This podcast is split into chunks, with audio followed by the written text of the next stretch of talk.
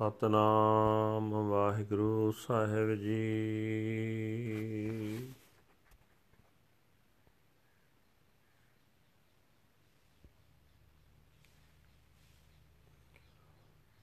ਹੰਸ ਮਹਲਾ ਤੀਜਾ। ਰਸਨਾ ਹਰ ਸਾਧ ਲਗੀ ਸਹਿਜ ਸੁਪਾਏ। ਮਨ ਤ੍ਰਿਪਤਿਆ ਹਰ ਨਾਮ ਧਿਆਏ। ਰਸਨਾ ਹਰ ਸਾਧ ਲਕੀ, ਸਹਿਜ ਸੁਪਾਏ ਮਨ ਤ੍ਰਿਪਤਿਆ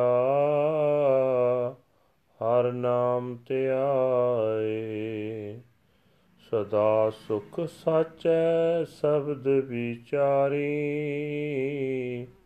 ਆਪਣੇ ਸਤਗੁਰ ਵਿਟੋ ਸਦਾ ਬਲਿਹਾਰੀ ਰਹਾਉ।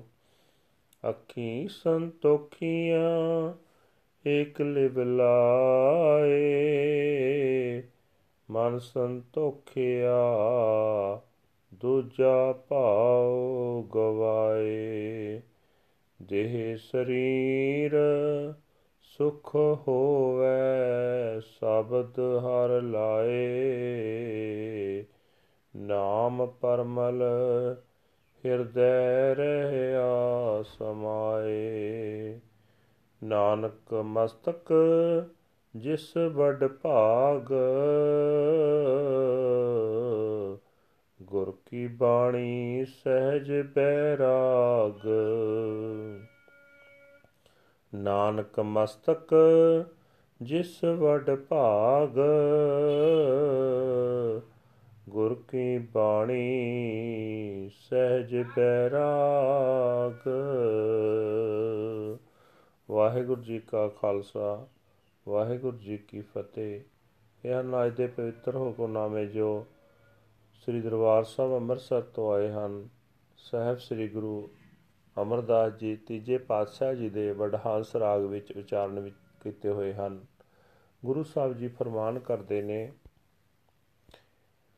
ਮੈਂ ਆਪਣੇ ਗੁਰੂ ਤੋਂ ਸਦਾ ਕੁਰਬਾਨ ਜਾਂਦਾ, ਜਿਸ ਤੇ ਸਦਾ ਥਿਰ ਪ੍ਰਭੂ ਦੀ ਸਿਫਤ ਸਲਾਹ ਵਾਲੇ ਸ਼ਬਦ ਵਿੱਚ ਜੁੜਿਆ ਵਿਚਾਰਵਾਨ ਹੋ ਜਾਈਦਾ ਤੇ ਸਦਾ ਆਤਮਿਕ ਆਨੰਦ ਮਿਲਿਆ ਰਹਿੰਦਾ ਹੈ।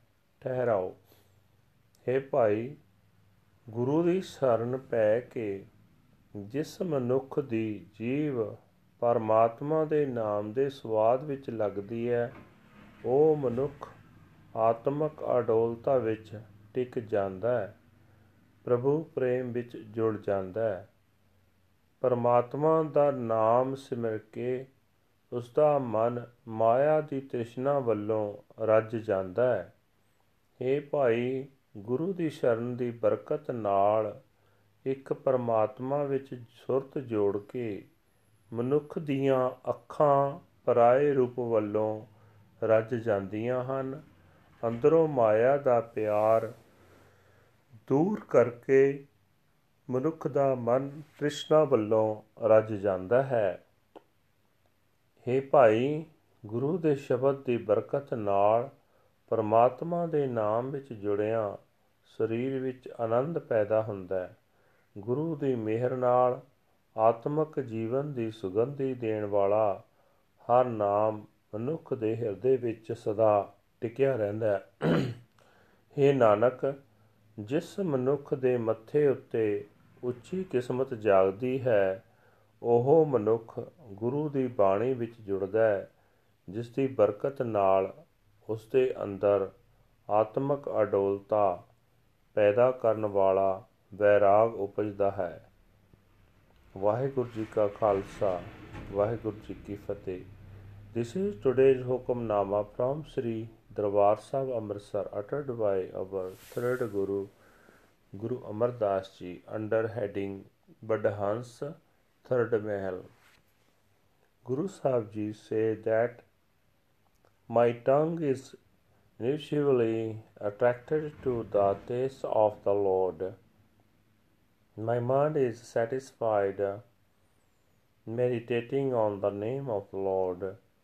Lasting peace is obtained contemplating the true word of the Shabbat. I am forever a sacrifice to my true Guru. Pause. My eyes are content, lovingly focused on the one Lord. My mind is content, having forsaken the love of duality. The frame of my body is at peace. Through the Shabbat and the name of the Lord. The fragrance of the Naam permeates my heart.